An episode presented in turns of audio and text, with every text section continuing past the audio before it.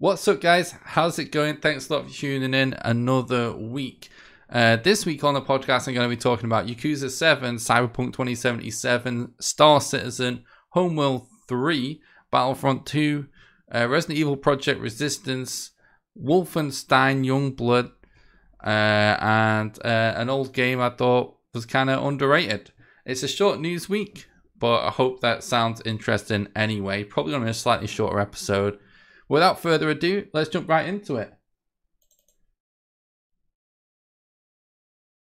Hello and welcome to the Nick Rawcliffe podcast, the official podcast of twitch.tv slash Nick Rawcliffe, where we talk about video games, gaming culture, and anything else that piques our interest, whilst hopefully, at the very least, providing an entertaining and engaging discussion. Welcome to the conversation, and I hope you enjoy the latest episode of the Nick Rawcliffe podcast.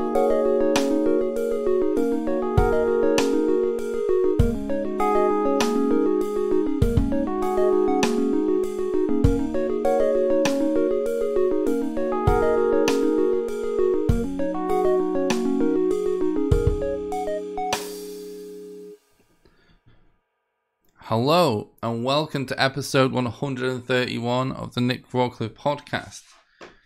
It is the second of September twenty nineteen. I'm your host, Nick Rawcliffe. As I said on the opener, uh, it's kind of a light news week.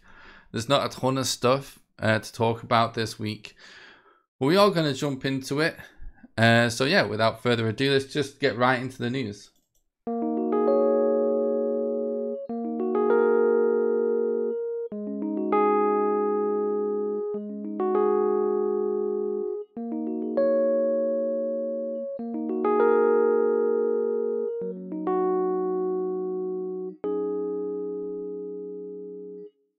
So the first bit of news I actually want to talk about this week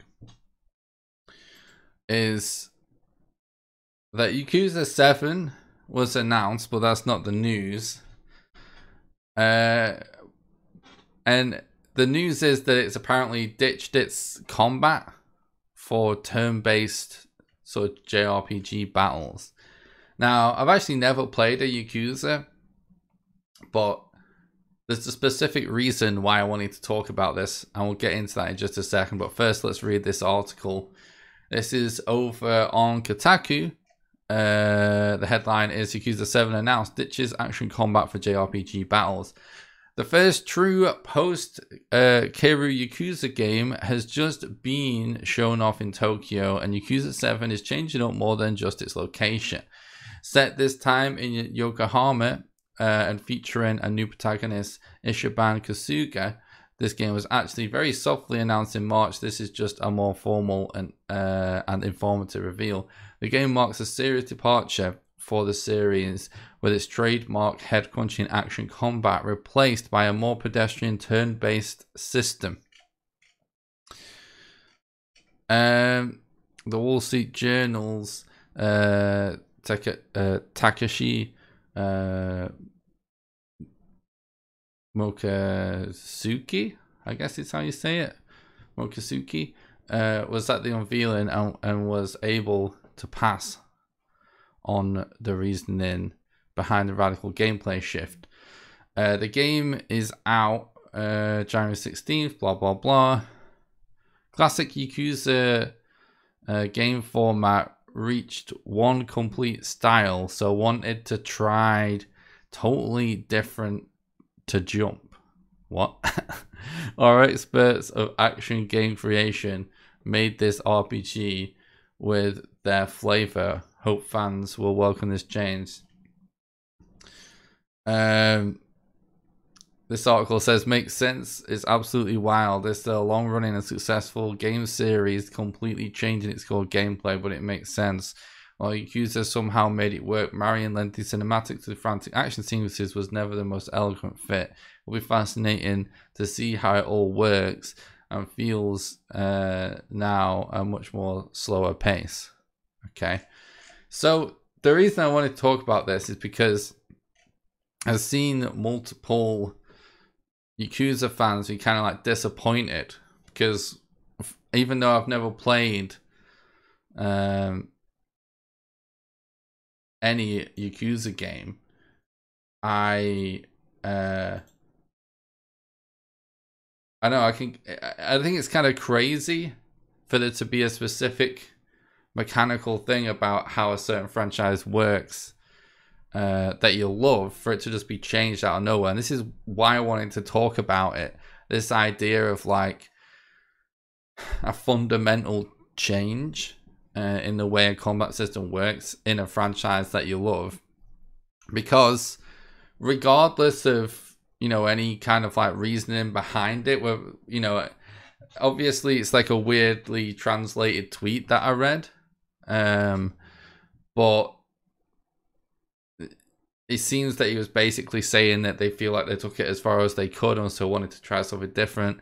You also never really know whether they're telling the truth when it comes to like publicity and stuff, um, because uh, I, I, you know, years ago I remember hearing the reasoning uh, behind uh, a lot of turn-based games uh, in Japan being that like it was kind of easier uh, for people and, and more approachable.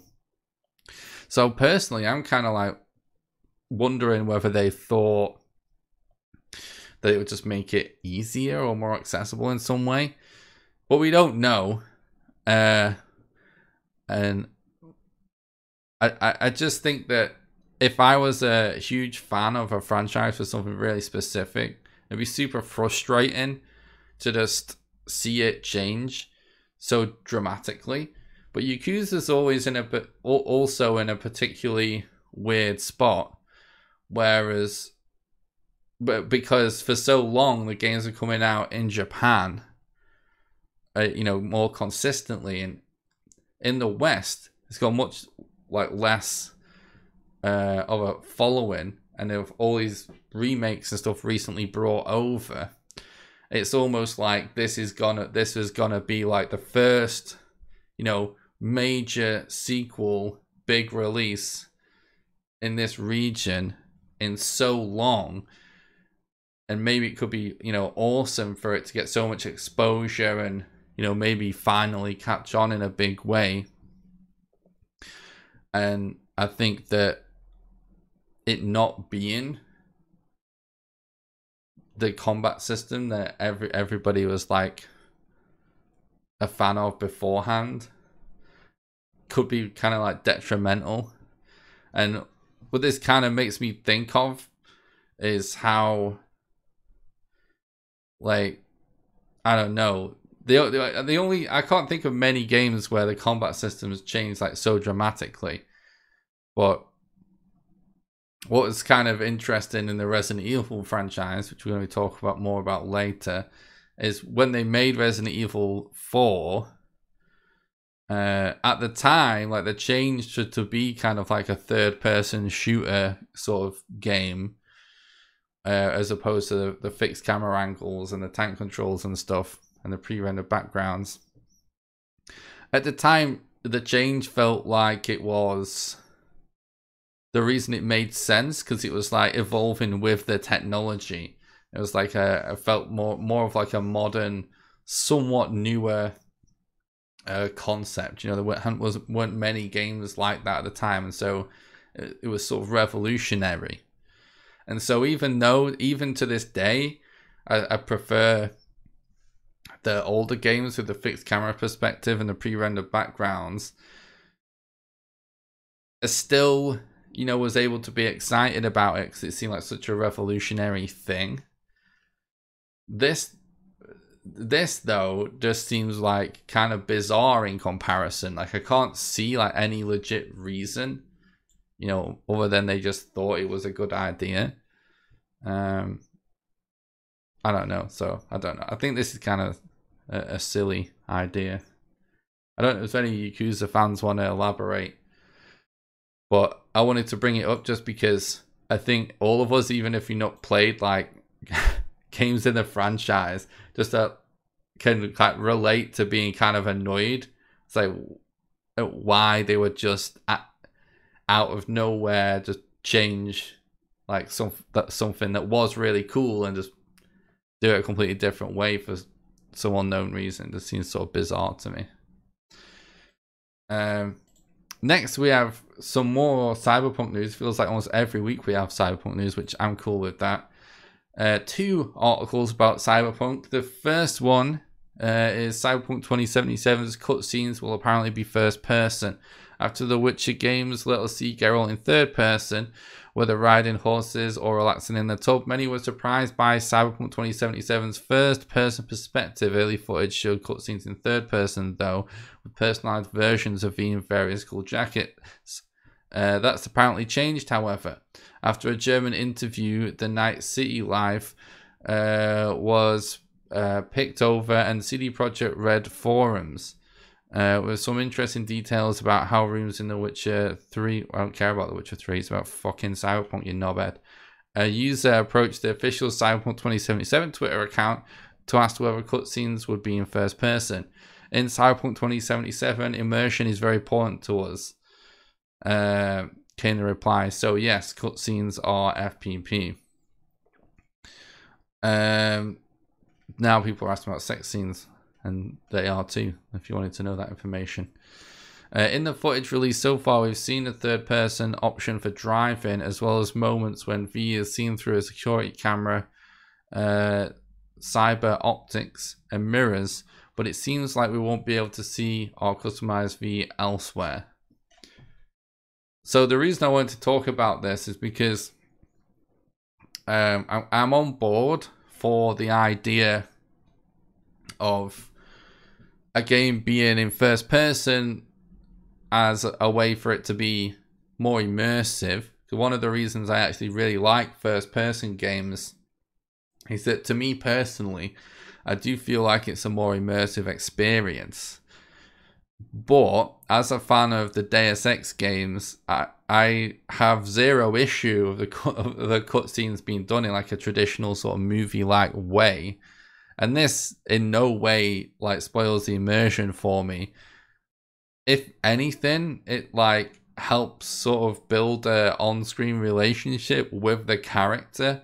Feels, because you know you are not the character in real life. You are you, and we all know that. Even when you are the most immersed possible, and. Uh, The thing, you know, the cool thing about cutscenes is getting to see a character interact with other characters and get to know his personality and stuff. So I don't see why it has to be all in first person. Um, having said that, it's always been cool, almost like since like the Half-Life days.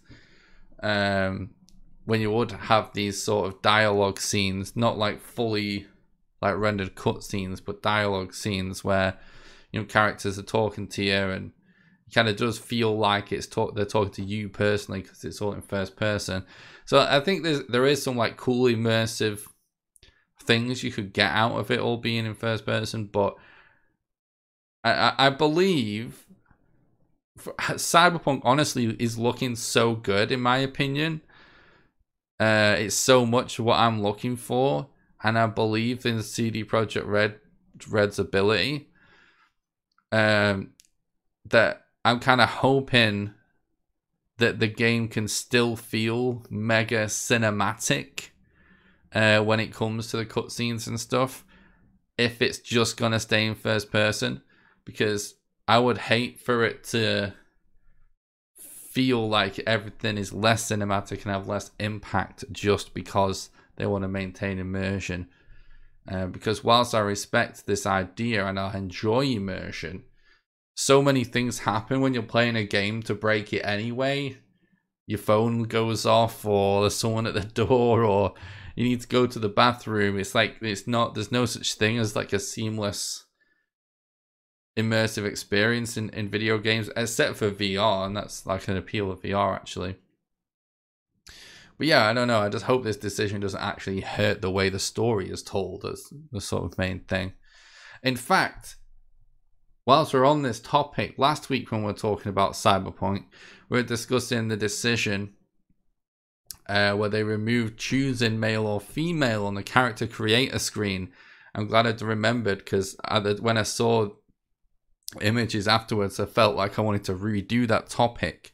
And one of the things I was trying to like figure out in my head while discussing that was like, if gender is an non-binary option in the menu, like, does that mean that it's definitely not gonna have um like narrative consequences? Like, it does that mean that like they're definitely not gonna interact differently depending on your gender in the game? And is that something that they like took out and changed just to be politically correct, which is not even politically correct to not talk about gender, it's just super crazy far left socialists that care about that stuff. Um, but the reason I want I'm bringing this up again is that I saw an actual screenshot of how it works, because what they have actually done, I should actually say what they've done, instead of choosing like male or female, they've said that you're going to be able to select your body type, and you're basically going to be able to create sort of like gender fluid looking characters and sounding characters and mismatch things to be more, you know, you know, approachable for trans people or something. But I saw an image of how it actually works in game in a screenshot, and you do just choose male or female. And what I mean by that is there's a section of the character creator that just says body type, and it's very clearly a picture of a of a, a man and a picture of a woman. So that, so it seems that the the way they've changed it is is in wording alone, and you know, some slight little tweaks where, yeah, you know, you'll be able to have like the guy voice with the girl looking character, and so, you know, the people that want this kind of thing can have the correct character be whatever they want. But in terms of my concern with how it will function in the back end of like, well, then how does the game recognize that you're male or female, and, and how does that affect how the characters sort of interact with each other? Um, I don't know, like it, it basically, um, it just is male or female. It's just, you're just selecting a picture. They've just changed the text, so it functions. It functions exactly how you'd expect. Um, do you know what, guys? Uh, st streaming on Just Chatting is so toxic. I'm gonna put it in sub only mode before we actually get attacked by trolls. So if you're a V I P or a mod or a sub, you'll be able to talk in chat, well, no one else will. It's just too distracting to deal with it all the time. Um, but if you're just tuning in to watch the show, thanks a lot. I appreciate it. All right, here's the next Cyberpunk twenty seventy-seven bit of news. Uh, Cyberpunk twenty seventy-seven producer says peacemongers probably won't finish the game. As an R P G, Cyberpunk twenty seventy-seven is very much about presenting players with choice, whether it's how they build up their characters' skills or how their actions will affect the story. At the same time, it's also a first-person shooter, so you'll in all likelihood be firing a few guns during your playthrough. Will you really be able to lay down arms and get through the game as a pacifist? It's telling that the presentation I saw, while showing a couple of variations on how you can go about the same mission, nonetheless always involves you getting bloody in some way. It should first of all be said that a press demo is a press demo. It's perhaps easier to showcase the game's violent delights and excellent looking combat, not least because the game's audience's tolerance for ultraviolence is so high. Oh, right. Okay. Is that why? That's interesting. Uh, I thought it was just because it makes for a better game. Silly me. Uh, so when I had the chance to sit down with Cyberpunk twenty seventy-seven producer Richard uh, Bozimowski, I wanted to know whether there were genuinely other ways things could play out uh, without being, for want of a better word, boring. Oh, this guy's a cunt. I'm sorry. You're a fucking cunt, the guy who wrote this article. Seriously, mate. Uh, there are different ways for the player to try to finish a mission non-lethally. We don't have a boring path, says uh, Bozimowski. Uh, I knew it wasn't quite the right word, but having just seen an, an enemy dispatch through the hacking of their weightlifting machine, a uniquely gory take on Do You Even Lift? Okay, great. So it's funny as well, as you know that. Ugh.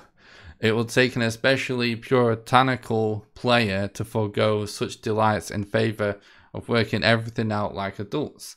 Style over substance is a motto from the original Cyberpunk pen and paper R P G, and style goes beyond appearance here in reference to how play styles could be customized. This is supposed to be a cool game, so you can do cool things with shooter mechanics, says Bozimowski. Bozimowski. We'll get his name right maybe once. Uh, so, for example, as you're developing your character's weapon skills, the animations that you're having while reloading the gun will change. At the beginning, you're pretty clunky because you're a new mercenary on the street, but over time, you look more professional, slicker. Your progress will affect your reloading speed, precision, recoil, and other things. I like that it affects your reloading speed, like you're actually getting better at doing it. That's kind of cool. Uh, but what if you don't want to be that trip trigger happy cyberpunk? Uh, how can the game make it just as satisfying to stealth around or talk your way out of trouble? It's a complex answer, says Bozimowski. You might be able to sneak your way around and get past certain scenarios, but if you do get noticed after some point and still don't want to kill anybody because you're playing a character that just by definition doesn't kill a lot of people, then you can leave them on the ground so they're still alive but are wounded enough not to interfere with you. Ah, the Batman solution. So basically, Uh, be able to get through the whole game without killing anyone, but being non-lethal uh, is a very far uh, away concept from being non-violent. Uh, this was one of the big issues players players had with Deus Ex: Human Revolution, which would allow players to completely spec into stealth and throw up a forced boss encounter that relied on combat mechanics. Uh, at best, it might mean you defeat a boss by uh, pumping them with lead, but are still able to spare them by not delivering the final shot. Trying to get through the game as a pacifist hacker, however, sounds pretty much impossible. Uh, Bozimowski is candid about it. Oh, you probably wouldn't finish the campaign. Uh, I'm more curious uh, about... Uh, What? I'm more curious about than bothered by this aspect of twenty seventy-seven, looking for non-combat outcomes uh, in ev uh, in everything this world can throw up. Would rather rub against the subterranean menace of the setting, and in some senses is a uh, a contrivance itself. Okay. Uh, Cyberpunk is a violent universe. We don't really shy away from that, says Bozimowski. The main quest can branch into many paths and choices are connected. The thing we've done in The Witcher, which we want to do in Cyberpunk twenty seventy-seven, is that when we are presenting choices to the player, we want them to be meaningful choices. And a meaningful choice is a choice that has causes and effects. Sometimes this effect might even mean a player won't see every element that the game has to offer. In other words, av avoiding a violent confrontation results in skipping a fight, which means you're missing out on that content. Of yeah, of course. Look, the game, as it, how crazy is it? The guy that makes the games knows what he's talking about. Of course he does.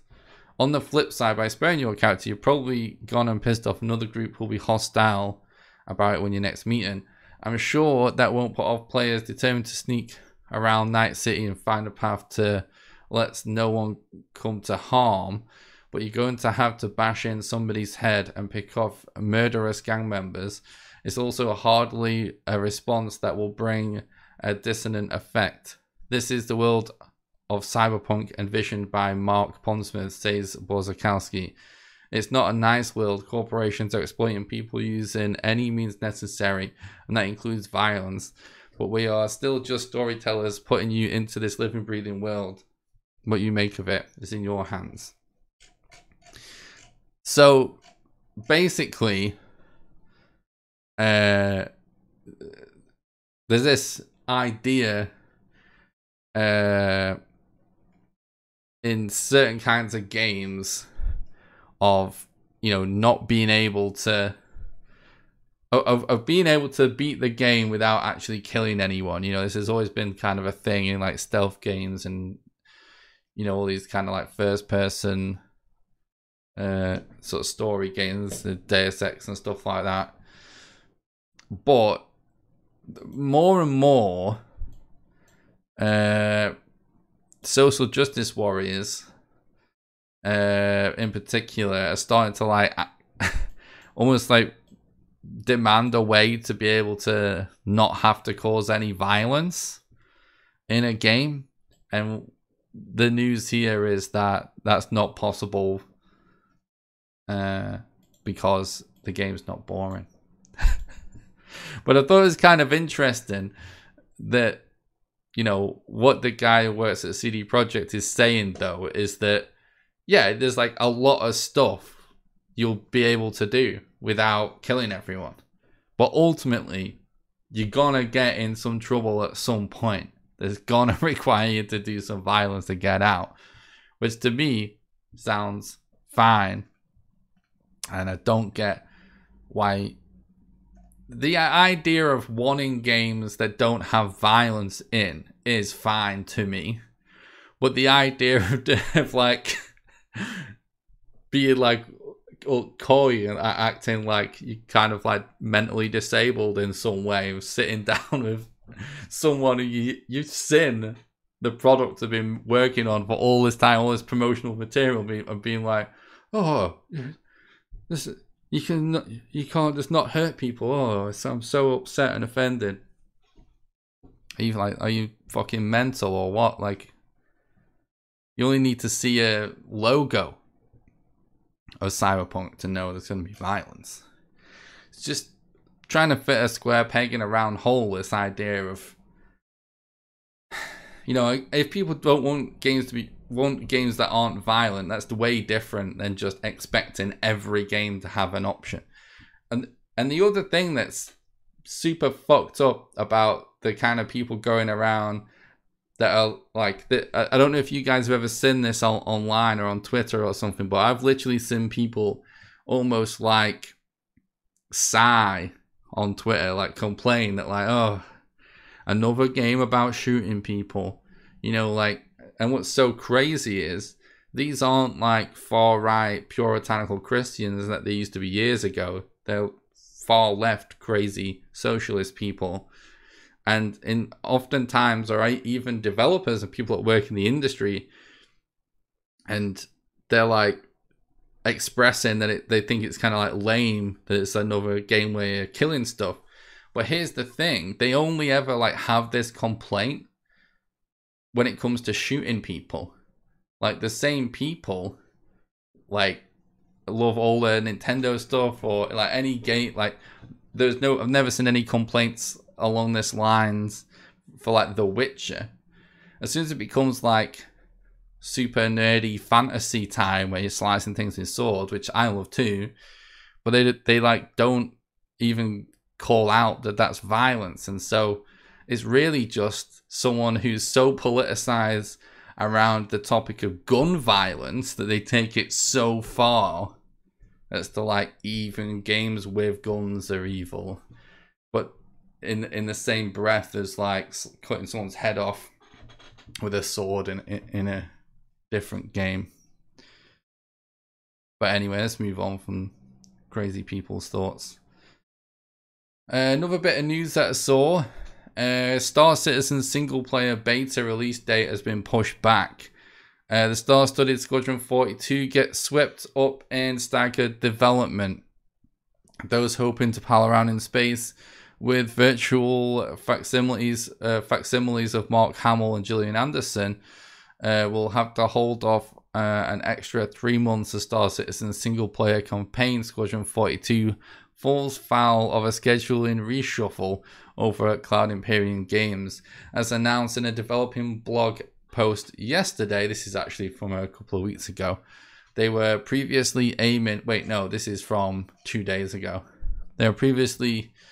Uh, aiming for a release in early summer, Now Squadron forty-two's public beta should be rolling out anytime between J July and September next year. The delay comes as part of the studio's transition to a staggered development style, with roughly half of their manpower dedicated to working on the next quarterly update, while the other half of the studio lays the groundwork for the one after. Uh, the reason I wanted to talk about it is because it's so crazy how long Star Citizen has been around and ultimately never ever become the thing that people were so blown away by when it was originally announced. And I just think it's crazy that all of these years on, we're still waiting on things like single player story. And you know, this is one of the things that sounded the most cool uh, about Star Citizen, is this idea of being like an awesome space sim, but it also has this story mode, and then that changed to a whole separate game or whatever and all this bullshit. I just think it's mental that we're so far on and so many millions and millions, uh, you know, spent by the players and investors in the game, and uh, we're still getting delays in the story. Now, I've never played this game, but I've always wanted to, and it just has never seemed finished. Never. Never even seen like a whole product. Not once, really. And it's kind of shit, because I what when they show stuff, I'm fucking sold on it. I want it so bad. And at some point I probably will buy and play Star Citizen and love it, but it's still mental to me that they're still working on stuff that's li we've literally been waiting for so long. And that's not the crazy thing. The crazy thing is they're still taking so many people's money in the process. It's crazy. Um, I was going to read an article about Homeworld three being announced, but honestly, I don't really have much to say about it. But Homeworld three was announced, so there you go. Here's an article that I think is kind of interesting. DICE thinks it's managed uh, to turn things around in Star Wars Battlefront two. Battlefront two developer says the community is happier than it's ever been. Nearly two years after one of the roughest launches in recent years, DICE says it's turned things around. After struggling through one of the most famously catastrophic launches in years, it sounds like Star Wars Battlefront two is turning things around. Associate Design Director Dennis Bronvall told Games Industry that it hit rock bottom in terms of player sentiment thanks to the furor caused by the game's aggressive loot box implementation, but nearly two years later, the community is happier than it's ever been. We really needed to take a step back and do some house cleaning, not completely dissimilar to Rainbow Six Siege, Bron uh, Bronvall said. They didn't launch the way they wanted, but now it's doing well, and I think we're on a similar trajectory. Uh, Bronvall said E A is putting out more content for Battlefront two now than it did during the game's first year of release. The community is happier now, and as a result, so is the development team. Now it's a lot of fun, he said. It wasn't that much fun in spring of twenty eighteen. That wasn't the best time at DICE, that's for sure. Interestingly, E A's approach to Battlefront two has been fundamentally different from its predecessor right from the beginning. Bronvall explained that the developers knew Battlefront one was going to be uh, one year of D L C and a season pass. So that's how they approached it. But for Battlefront two, we challenged ourselves to undertake big overhauls of systems that aren't doing as well as we hoped, because this is it. This is the game we're going to be working on. Uh, that's when it feels like more incremental. Uh, there's client patches every month, new features added, whereas in Battlefront one, we were patching it every quarter with a big D L C, and it was mostly for paid users anyway. Yeah, there were some bug fixes, but it was mostly for paid users. Now it's always for everyone, he said. The team enjoys working on it a lot more because you feel like you're building up a community. It feels a lot more personal, and it's just a better game. It's more about improving the game rather than always providing value to the customer, which I think is the approach with a season pass. DICE recently unveiled the Battlefront two development roadmap for the remainder of twenty nineteen, which will see the addition of a new map, contextual spawning, the ability to spawn on controlled command points, a new four player co-op mode, and in December, content inspired by the upcoming film Star Wars The Rise of Skywalker, which will include a new planet and reinforcements. Details will be revealed uh, when the new content is closer to release. I think it's kind of interesting. When I first uh, saw this article and wanted to talk about it, this is from a week ago, I, I was thinking that they can't possibly really have turned things around. But the more I think about it, like, what's crazy is with, with games like this, the budget is so high and so many man hours and so so much money, so much investment uh, goes into these things, that really, even if it's terribly received like this game was, it probably cost E A so much money to make that they had almost no option but to try and make it viable. And I'm sure they still made some money out of this game in the beginning, just from people buying it just because it's Star Wars, and more casual people that don't read uh, all the articles and blog posts or whatever. But no doubt this is a huge challenge. And you know, even though there are problems with the sort of games as a service model, it is kind of interesting that it's hypothetically possible for a developer to sort of get a game on track so long after release these days. And I think Siege was kind of an interesting, you know, example of this. However, there is just no way Battlefront two Uh, can ever really be exactly the same case, because I think from the beginning Siege was like a very serious uh, sort of competitive orientated shooter, and also it has like a history in, in like tactical sort of sh shooter, you know, history, it being a Rainbow Six game. You know, Battlefront was always fun, but I mean, it I don't know if it was really ever anyone's like main game, kind of. But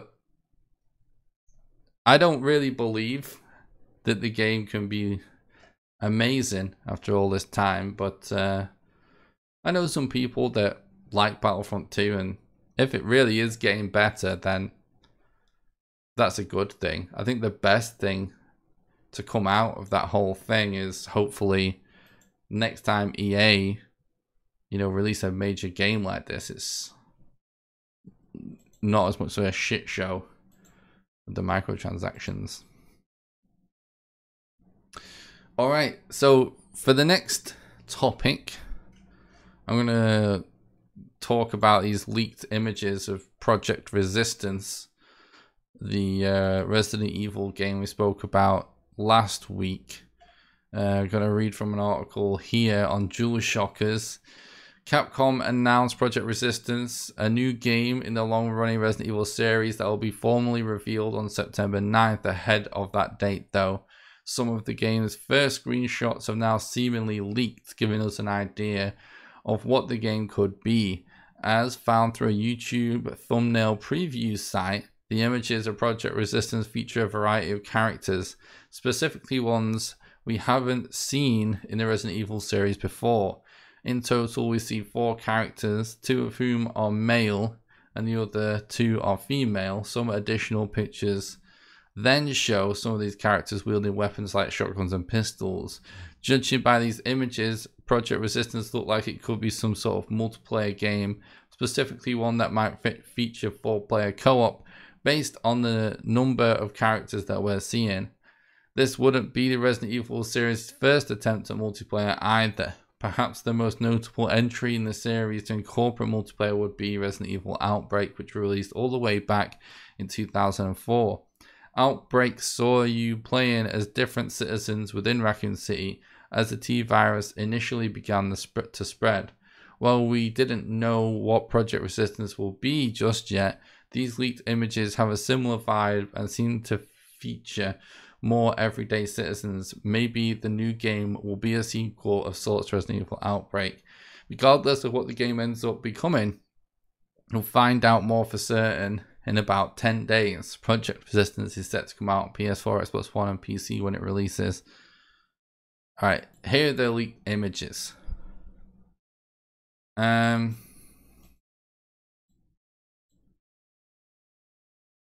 This is probably the main one. I'll show this one on screen. Um, it's probably the main one to talk about because it actually shows all the characters in one. Um, so we don't really know what this game is yet. Uh, and uh, I honestly don't know what to think yet. But, you know, the idea of this being some kind of like new outbreak uh I don't know. I have mixed feelings when it comes to Resident Evil games because on one hand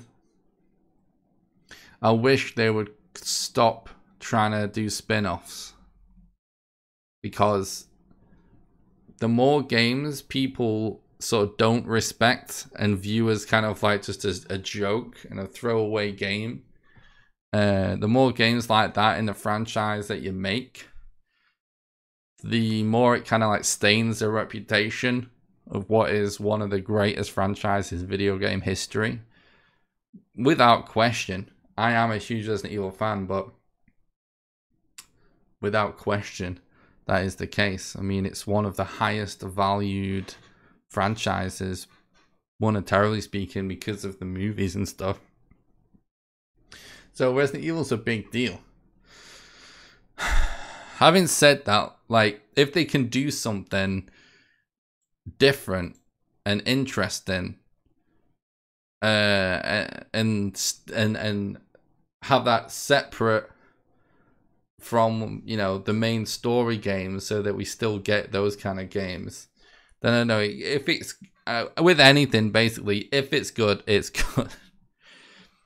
But anyway, as someone uh who's played every Resident Evil game pretty much, I, and I actually own the Outbreak games, uh looking at these images, my first impressions, if hypothetically it was Outbreak like Uh, in those games, when you select the characters, they all kind of have almost like signature weapons.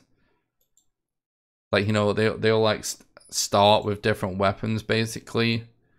And it's almost like part of each character's style is the different weapons, kind of.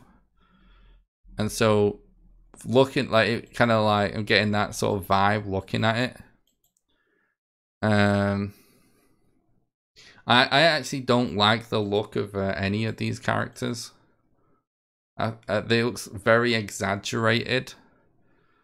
Um,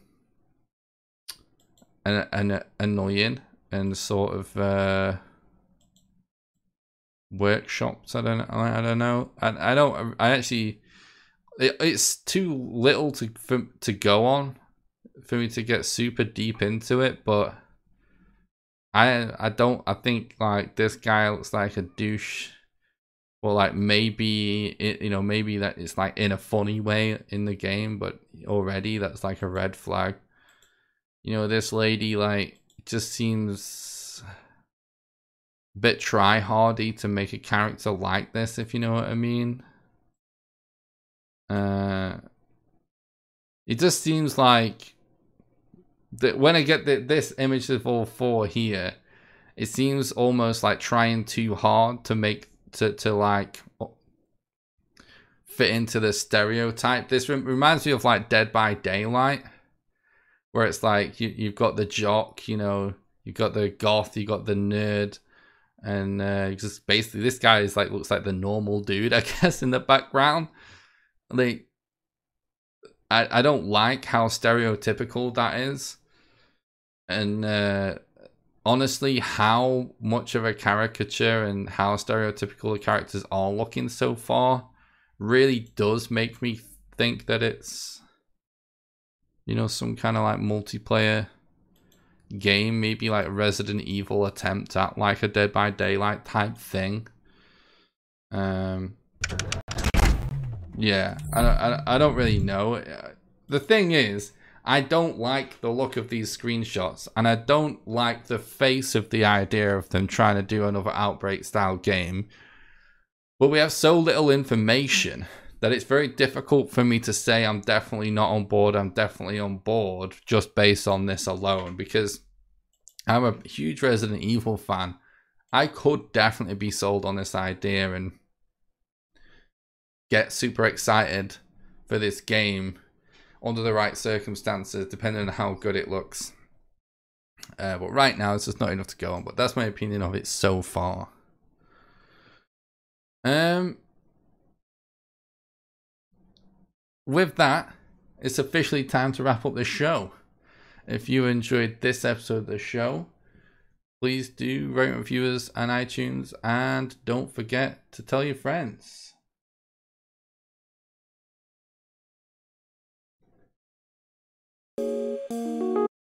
What the fuck is going on there?